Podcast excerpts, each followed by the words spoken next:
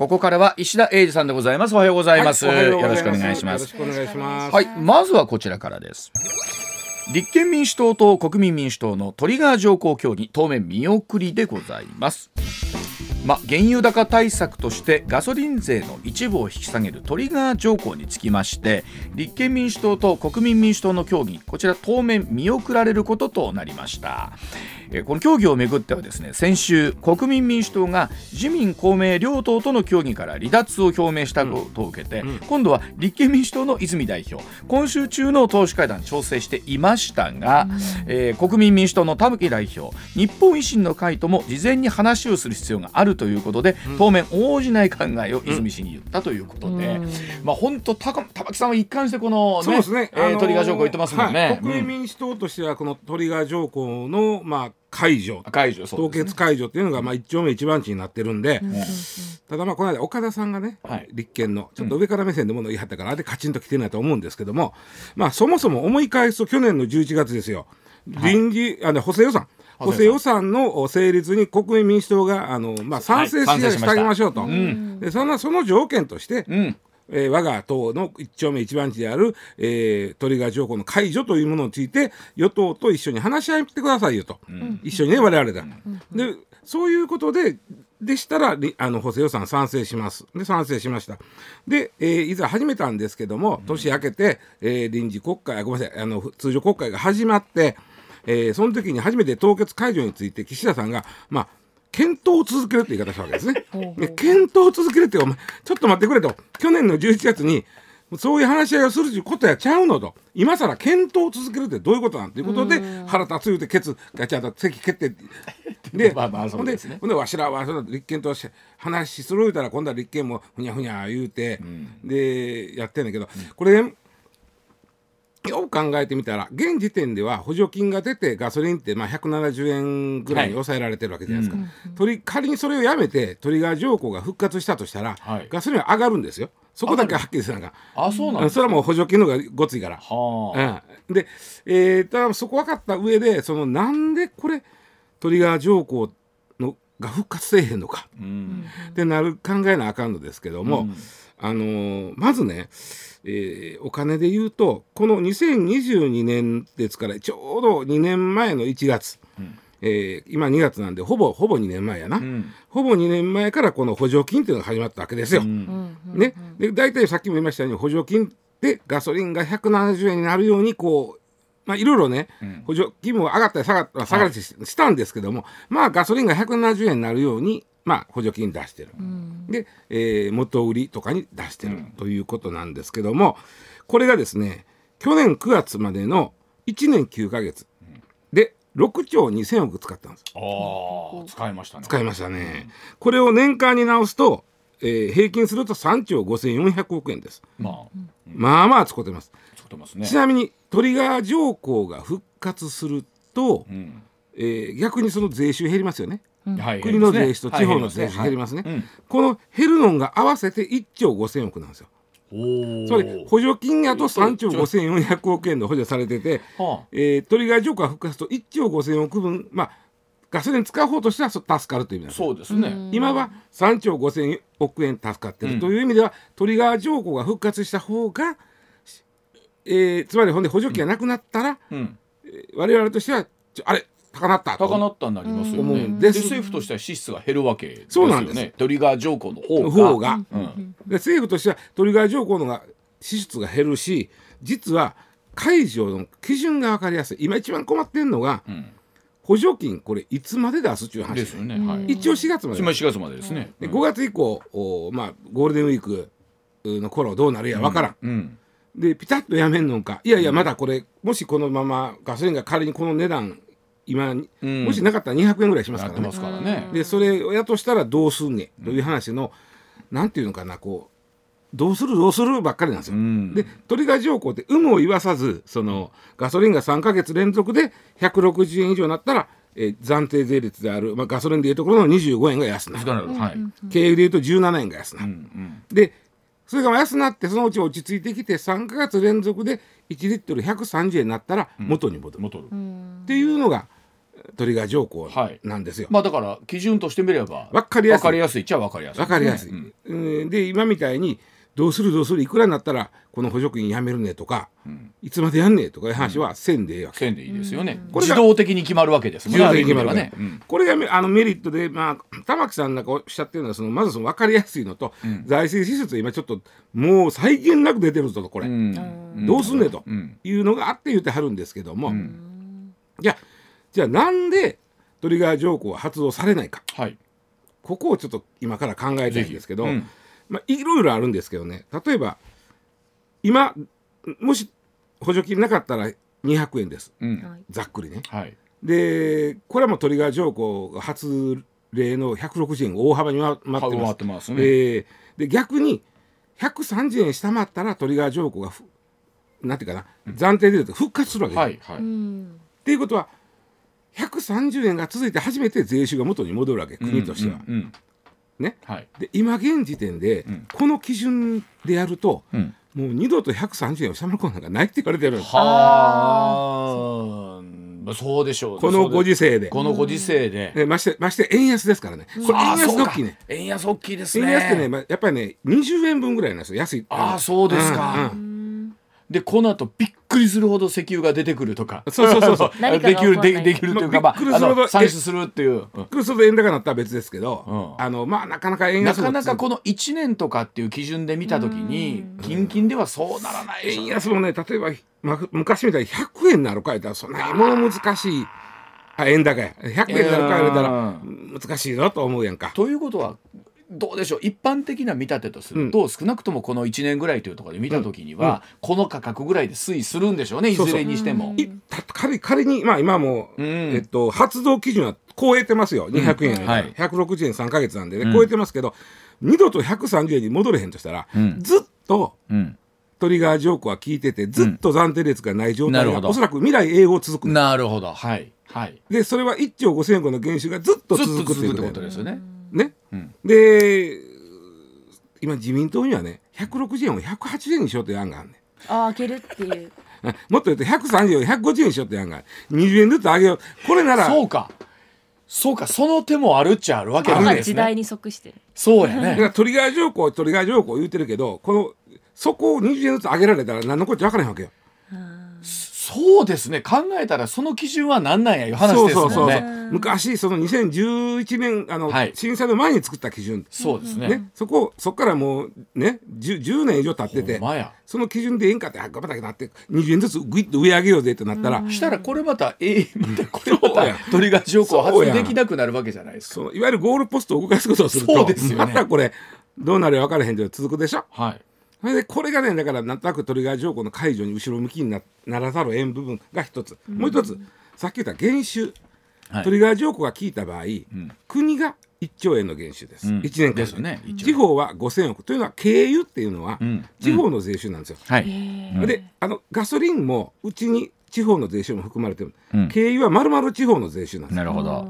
でそうなると1兆円が国税の減収で、うん。えー地方の減収が5000 5000億。円億。はい。うん。仮に、えー前田さんのお住まいや実家のある北海道やっぱり車文化じゃないですか、うん。はい。でしかもまあ分かってはるからみんな、けけあの経由トラックとか結構使うでしょ、はいうん。使います。経由。でそうなると地方の税収がガクンと落ちた時に、うんやめてくれと言うてる知事もめちゃくちゃ多いわけトリガー条項を復活させてまうとうん地方の税収がめちゃくちゃ減ると、はいはいなるほど。はいやめてくれと、はい。で国はあんたとこは1兆円減ったところでねうんどうせ国債発行するなやろとるほど。うんわしら5000億減ったら、はい。どないしたらええねんと。調査は難しいですまもんね。あまあまあ、そういうことも赤字なんでね、強烈、国も赤字ですけどね。ほんで、地方が反発する。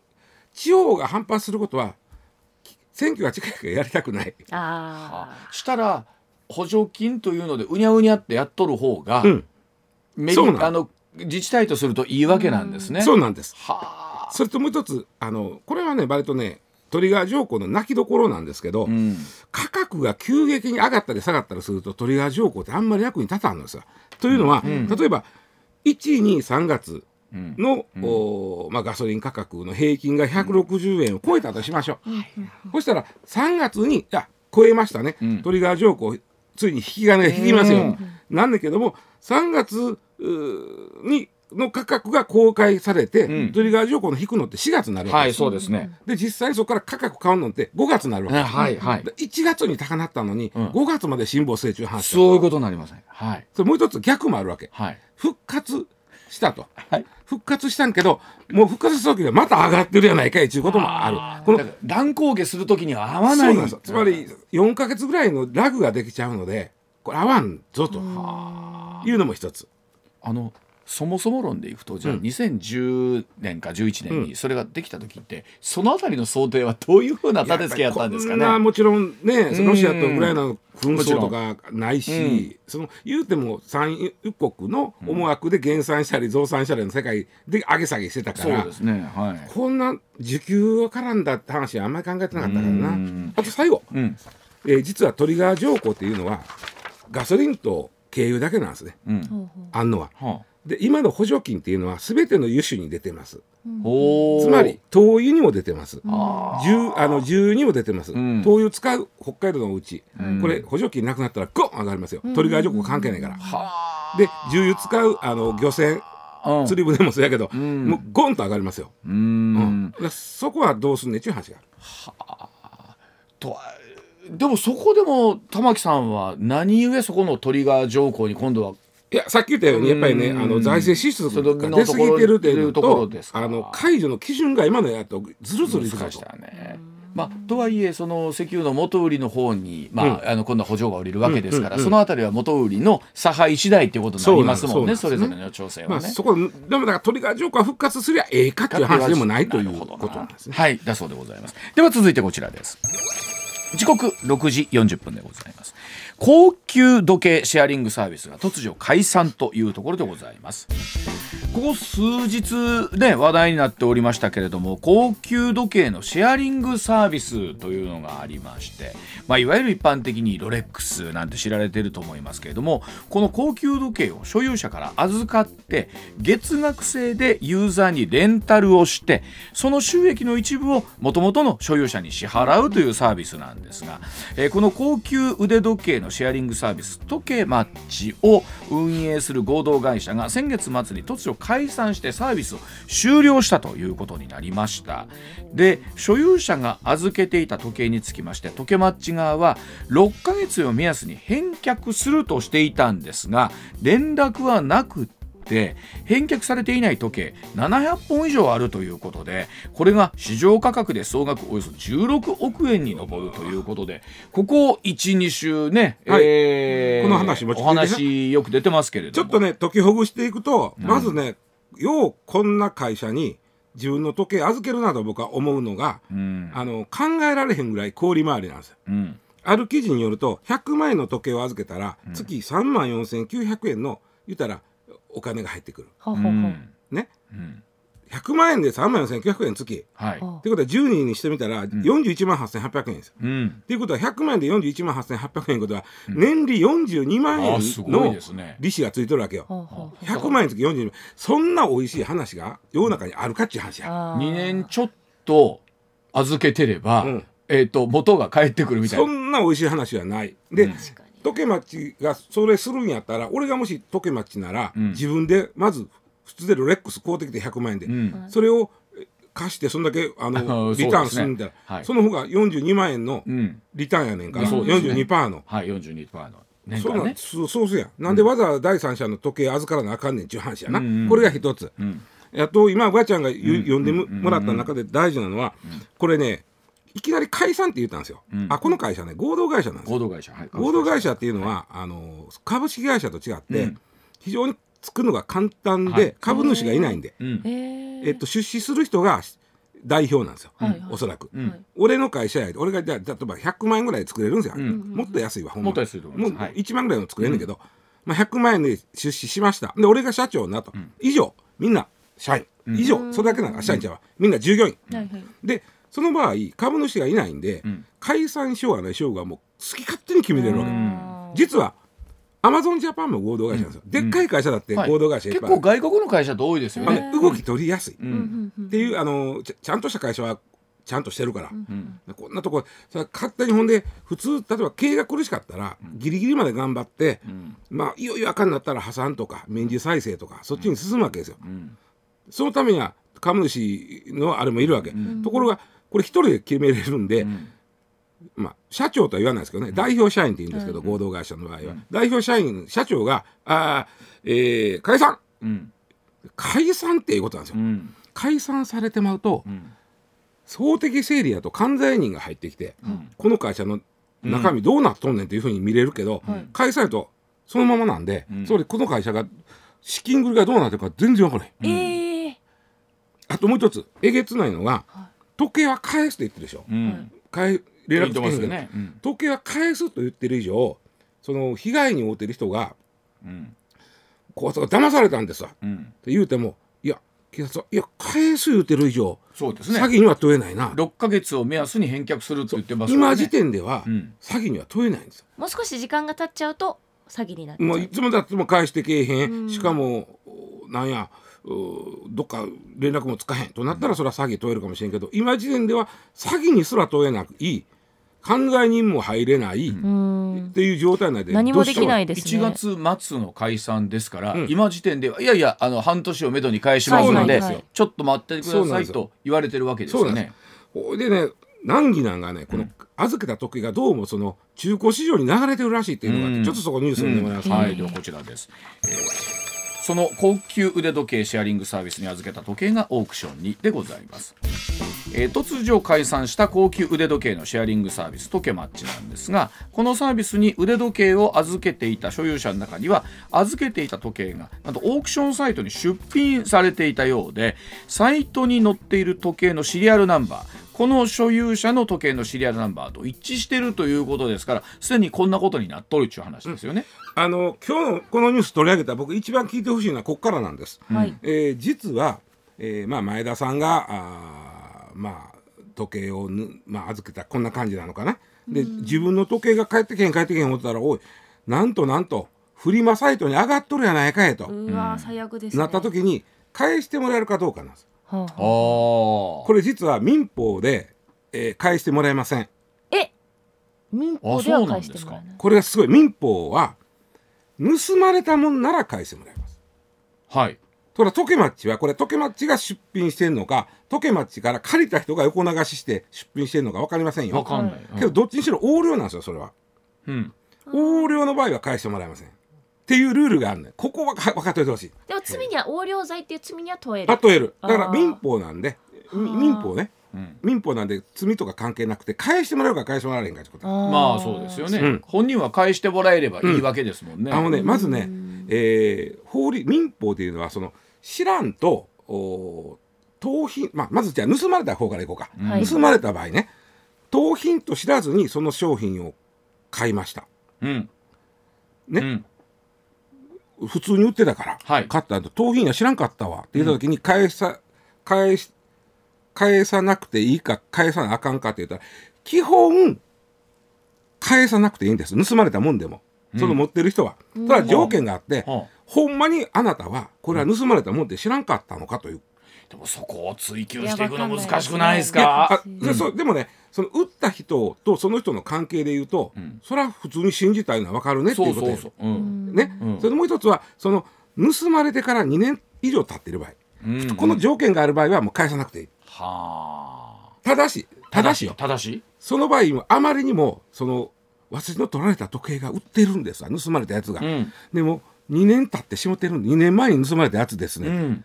でこれ買うた人は、あのそんなこと知らんと買うてほんで売ってはるんですけど、うんいう場合は返してもらえないんですね。うん。返してもらえないんですけどもうんうんうんそれじゃああまりにも持ち主が気の毒やということではい。その持ってる人は買った金額相当の分は払いなさいとその元持ってる人にほうほうほう。あ、おお金で返せってことですか？そうそうそうそうそう物ではなくて。もうがあんたのもんなんで買ったお金相当の分はあのこのもっともっと言った人にあげてくださいと。でそうそうその人は売ってる人は2回お金払ってそういうことですよね。ではい。もそれは騙した人からもらってください一応なる。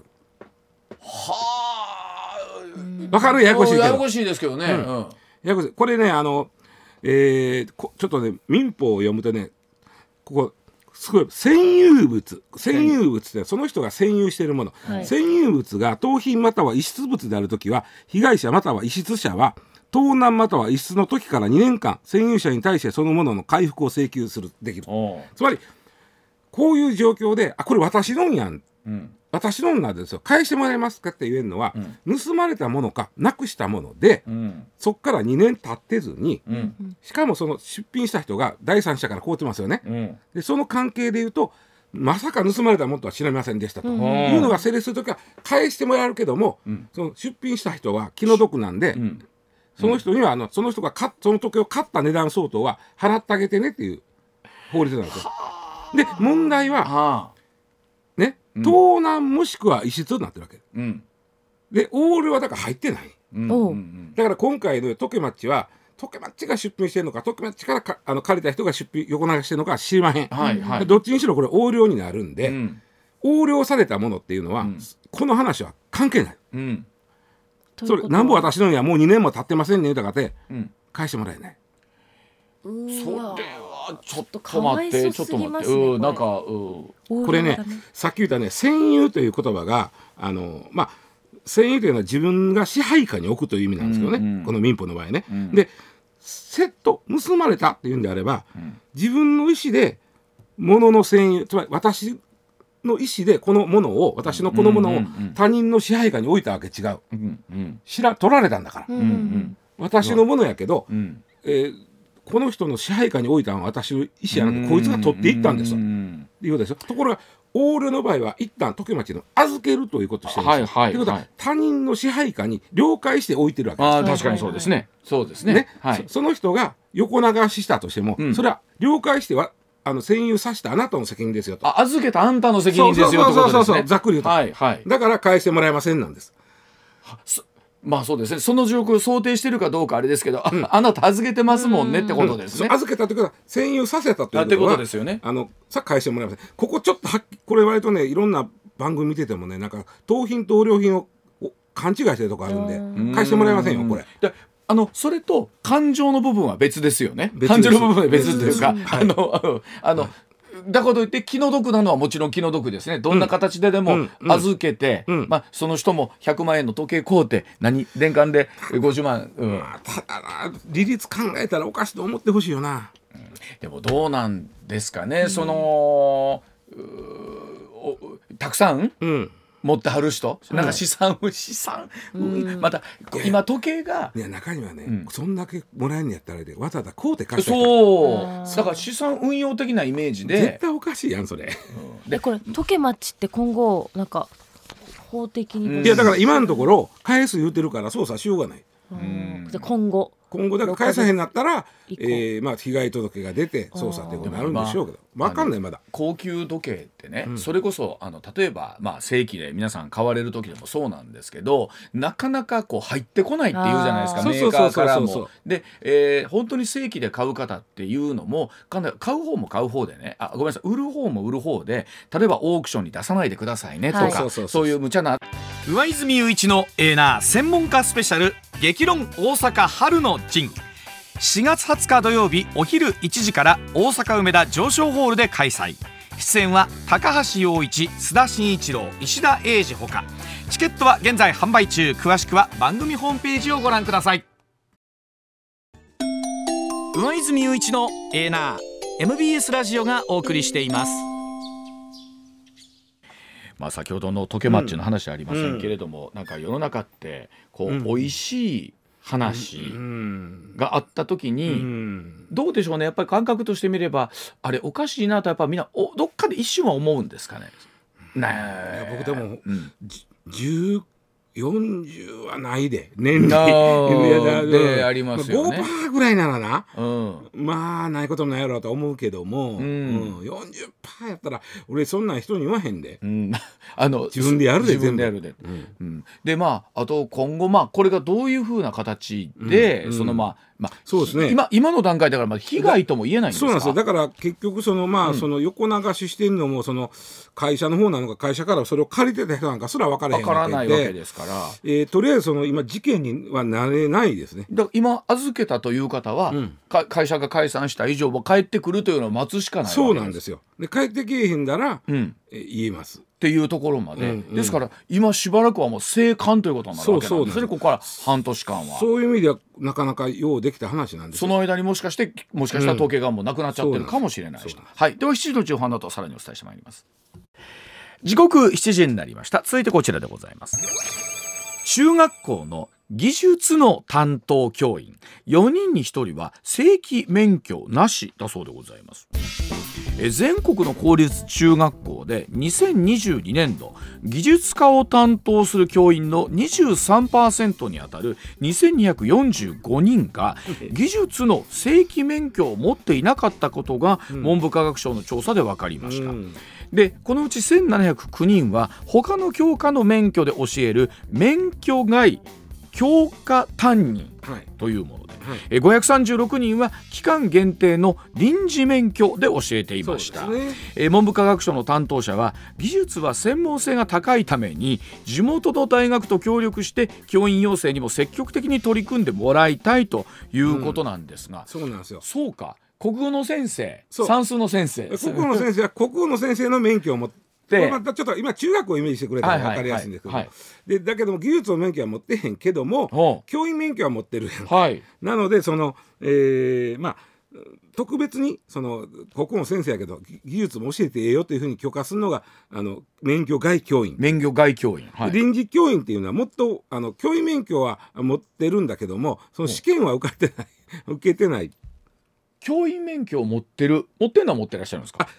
臨時免許。あ免許持ってないんや、うん。免許持ってないから持ってなくてはいはい。持ってないから教育委員会の方で審査するんだ。この人は教えてええかどうか。とだこれが臨時教員。確かに僕も知り合いいますけどもちろん算数数学の先生のうんうん。免許持ってる社会の先生いますけど、俺技術確定が持ってんねんって珍しいよね。あんまり確かに言われた聞いたこと聞いたことないって言うと失礼ですけども、うん。前田さんは、えー、1993年の時点では生まれてますか？生まれてません。はい。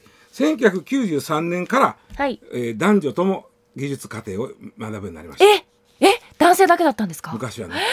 僕らの時は男は技技術術女は女の子は家庭科。あ。うわー時代ですね。ちょっと衝撃。そうかあの時男女の子はあれか電動のこぎり作ってません作ってで俺ら文鎮作ったね。文鎮文鎮作ってないな女の子文は鎮作ってへん。で僕らなんか製図でさやったやった。でびっくでり文鎮作んねん。で女の子はなんかこう料理いや作ったりやってましたね。服でこれはねやっぱりね昔のね、はあ。これできた時僕が生まれた頃にできた教育う指導要領で、うんうんその男の子は中学出てそのお工場とかで働く、はい良きその生産者になるためで女の子は家で、うん。良きお母さんになれみたいなのがまだあったのよ。そうかあの時あそうか技術棟という技術家庭科え技術とあったあったいう専門のあった。あったんですよ俺電動プレハブがあった俺も。あそこ男しか行ってなかったですかそうや。いえば。でその時女の子はなんか料理作っててたまにあの食べるとかでくれたりして。え？へえあの考びっえたくいやりつい最近じゃないですか。この時代で考えたらですよ、うん。ようそんなことしてましたそうやろ。いやですね。今になるとそう思うでこれ実は国連から怒られたそいやそりゃそう怒られてずっとやってて怒られて国連にあのえっと女子差別撤廃条約っていうのがね 1979年にできてその時にしばそれで日本怒られとったんですよ。お前んとこまたそんなことやってんか。怒られとったけどもそっから10年後にやっとそうですなっていう話になって89年で昭和の終わりよ。うん。で90年にじゃあそこはもう一緒にやるようにしますみたいな話になってそこから3年後にやっとその始まったのがそういうて男女の別がなくなった。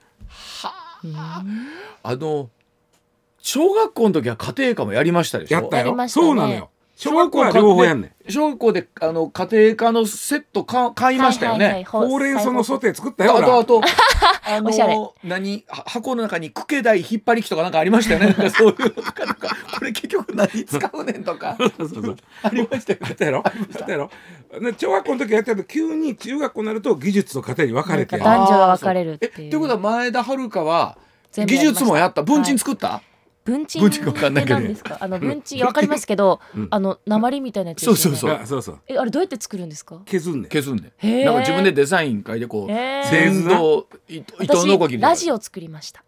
ああまあそれもありやな。そう。まあいいね楽しい。で男の子が料理もしてたわけでしょ？もちろんもちろん。やってたよね。だから時代やな。時代です時代やな。俺らの時はもう男は文鎮女は 掃除ななんやねん。文鎮以外も作るけどね。これでね話戻すと本技術の先生っていうのがまあ足らんねんけども、技術の授業自体が今少ないねんか。中学校1年生2年は週1時間週に1時間。うん。3年に至っては2週間に1時間しかない、うん。ところが技術っていうのは、ん。今そこに情報という科目が入っているわけ。あーなるほど。パソコンとか使そうそうそうそうそう。はいはい。情報を教える先生ってめちゃくちゃ大事になって。確かに。で実は高校行くと今度情報1っていうのは必修科目になって、うんえーっと今24年来年からあの共通テストに情報1が出てくる、えー。前の時情報ってやった？やりました。はい。パソコンパソコンのあーそうタイピングの速さとか競だってました。それをもっと大事になってきてるから、その技術の先生って文鎮作ってるだけちゃうねん。えだから技術の先生が情報を担当する。そうですそうです。中学校では。だからそこめちゃくちゃ大事やのにさっき言ったようにね。正規の免許持ってへん人が大阪市とか東京都は全員正規の免許持ってはるんですよ。うんまあまあでも人口も多いですからね。ねそのやっぱり地方行けば行くほど人が集まりにくい人があってでそういうのと情報っていう科目を追加する時代やのに、うん。ちょっとそこはちゃんと正規の免許を持った人にやってもらうべきやなということです。で。もしかもさらにこっからあとはその免許も、うんえー、と先生側も勉強しなきゃいけないことも多いですよそのね。話考えたらかわいそうやで。え地理の先生がね、うん。パソコンそう。ちょっとぐらいやらはるやろうけど。学校教育の現場ってそれこそつい数年前はあのダンスをねあそうそうそうやらなきゃいけないとかって先生方が必死になってえーダンスのレッスンやってるのがあったじゃないですか。ただでさえ教員不足なののにでまあちょっと技術の先生をきちっと育てましょうというのが今回の話。うん。で言いたかったのは、ん僕らは文鎮を作ってる。結論。ね大変でございますが。さああーそんな中でございますけれどもお4月20日でございますけれども、えー上泉雄一のエーナーでは専門家スペシャル激論大阪春の陣ということでございまして、えー月曜日のおご出演であります高橋洋一さん木曜日の須田慎一郎さんそして水曜日金曜日の石田英二さん、そして私上泉雄一進行させていただいて西村麻子アナウンサーも登場でございます政治経済外交安全保障など話題のニュースを一刀両断でございまして今までこれ石田さん何度かねネット配信というか、そうですそうです YouTube でもやらせていただいてたりするんですが、今度はイベントで ぜひ皆さんの前でねはい、生激論ということでございます。えー4月20日土曜日でございます。場所は大阪工業大学梅田キャンパス OIT 梅田タワー情報ホール、えー上昇ホール。開演はお昼の1時からでございます。観覧チケット3700円、配信チケット2000円でございます。えー現在先行販売中ということで、詳しくは番組ホームページ、または公式ツイッターをご覧いただきたいと思います。一般発売は3月11日なんですが、それに先駆けて、えー観覧チケット先行発売中でございます。販売中でございます。まあ、石田さん、はいこれ生討論で、はい。えーしかもイベントですから、かなり熱々の議論に僕はなるんじゃないかな。ちょっともうそうだね。熱々くしてないからね。いやほんまに。でも今年ねなかなかまあほんまにまたとここに来てまたトランプさんがいろいろ言い出してまただからネタが多いよ面白いと思いますよ。で、4月20日ですから多分ね補選の前ぐらい。ああそうか。言いにくい言いにくい。でもイベントでですからある程度は大丈夫かなと。ほでも配信すんのやろ？あ配信ですから。ある程度は大丈夫。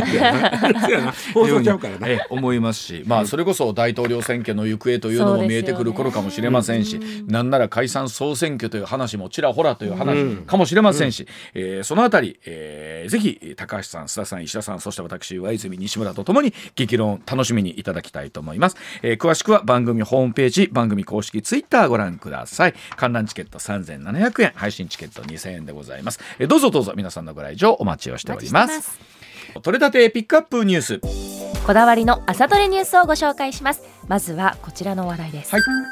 派閥の政治資金をめぐり自民党は15日聞き取り調査の報告書を公表しました、はい。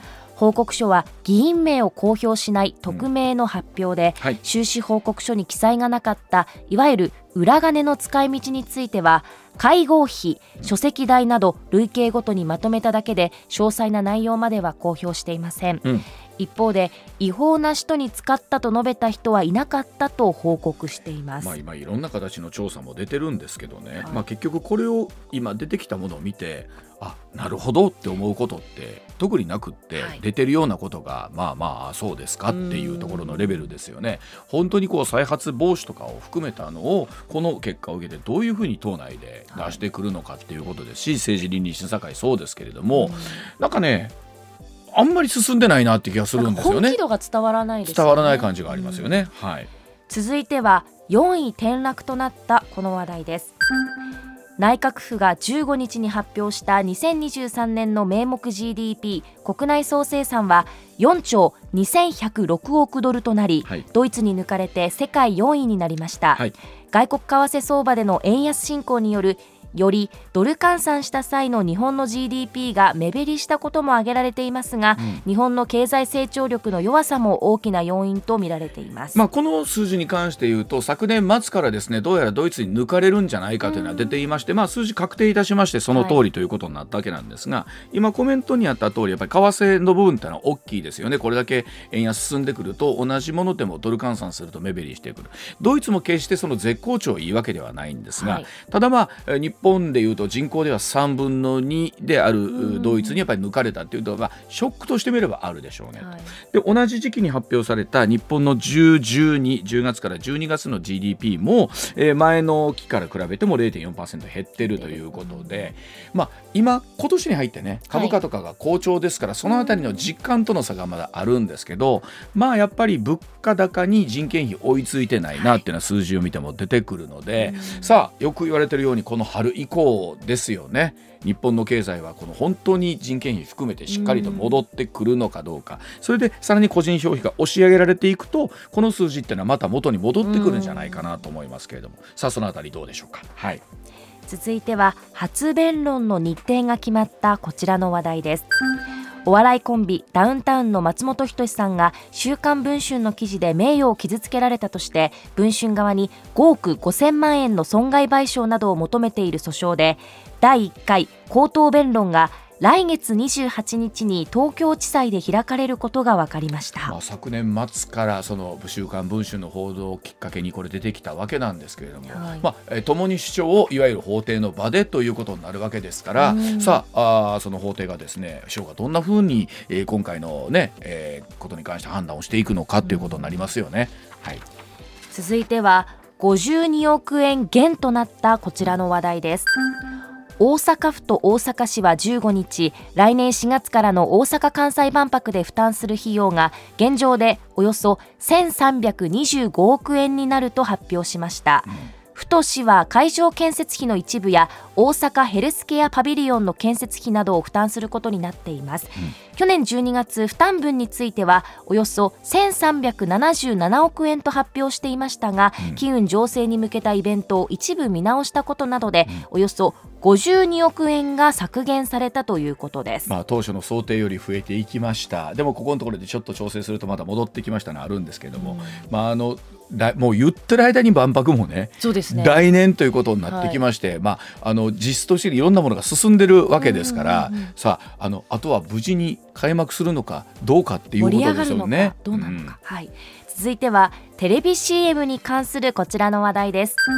ビデオリサーチは15日関東地区の民放5局を対象とした2023年のテレビ CM 出向動向を発表しました、はい。CM 起用者数の部門で1位に輝いたのは25社で川口春奈さんでした。な。川口さんはこれで2年連続の首位です、うんそして出演秒数を順位付けした CM 露出の部門では、うん。綾瀬はるかさんが3年連続で首位となりました、まあ、それでいうとコマーシャルって綾瀬はるかさんか川口春奈さんしか見てないっていうぐらいの イメージぐらい強いですしあのいつも言いますけどこのクラスになってくるといろんなものと契約があるじゃないですか、はい。もう勝手に商品触れないですよ。そうですね。大変ですよ。割とがんじがらめかもしれないまあその分あの会社とかいろんな商品に対するイメージまが強いということでね、うん。好感度がないとここまで CM あ起用されないですもんね、い。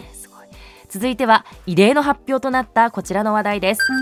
大谷翔平選手が所属するアメリカメジャーリーグドジャースが日本時間の16日から練習前後のクラブハウスに入れる報道陣の人数を制限する異例の方針を発表しました。はいここ最近は連日100人近い報道陣が詰めかけていた模様で、うん、ドジャース広報によりますとクラブハウスの収容人数が限界に達したということです、まあ、あの日本の報道が過熱しているのはよくわかりますが、はい、えー、これはもちろんアメリカだけじゃなくてさらに韓国ねアジア系からも取材の記者の方たくさん行かれているということで、あのメジャーの取材って日本と違うのは日本の場合っていうのは、はい、ベンチから先ロッカーにはマスコミは入れないんですね報道関係者は入れないんですが、はい、メジャーっていうのは逆にそのロッカーの中に入って個別取材ができたりするんですけど言うてもそんな広いところじゃありませんから、ね、えまあ、もちろんしっかり許可を取った人がということなんですけれども確かにあのクラブハウスの中にそれ100人もいけばパンパンになりますよ。ここに我々我々の大吉洋平アナウンサーも含まれて大吉君は結局オフィシャルでちゃんと言ってるんですか？あれオフィシャルなのかな？外で取材してました。あれはオフィシャルじゃないのか。だから多分ロッカーの中にはいずれにしても入れないとは思いますけど、ね、入れる人だけでも100人以上。そうそうそう。すごいですね、はい。最後は物流に関するこちらの話題です JR 東海は15日東海道新幹線こだまで法人向けの荷物を即日で運ぶサービス、うん、東海道マッハ便を開始すると発表しました。このサービスはこだまの業務用室を活用したもので、うん、1回あたり段ボール40箱相当まで輸送が可能だということです、はい、現在鉄道貨物輸送の許可申請中で4月以降準備が整い次第サービスを開始するということです、まあ、本当に働き方いろんなものが含めて2024年問題というころがね始まった中ですけれども、さあ、えー、じゃあ今度はこの子供がどんなふうに活用されていくんでしょうね。MBS ラジオ上泉雄一のエーナーでは皆さんからのメッセージを募集中です。ニュースについてのご意見暮らしの中で感じたことなど送ってください。メールは uwa.mbs1179.com X は「ハッシュタグエーナー」をつけてポストしてください。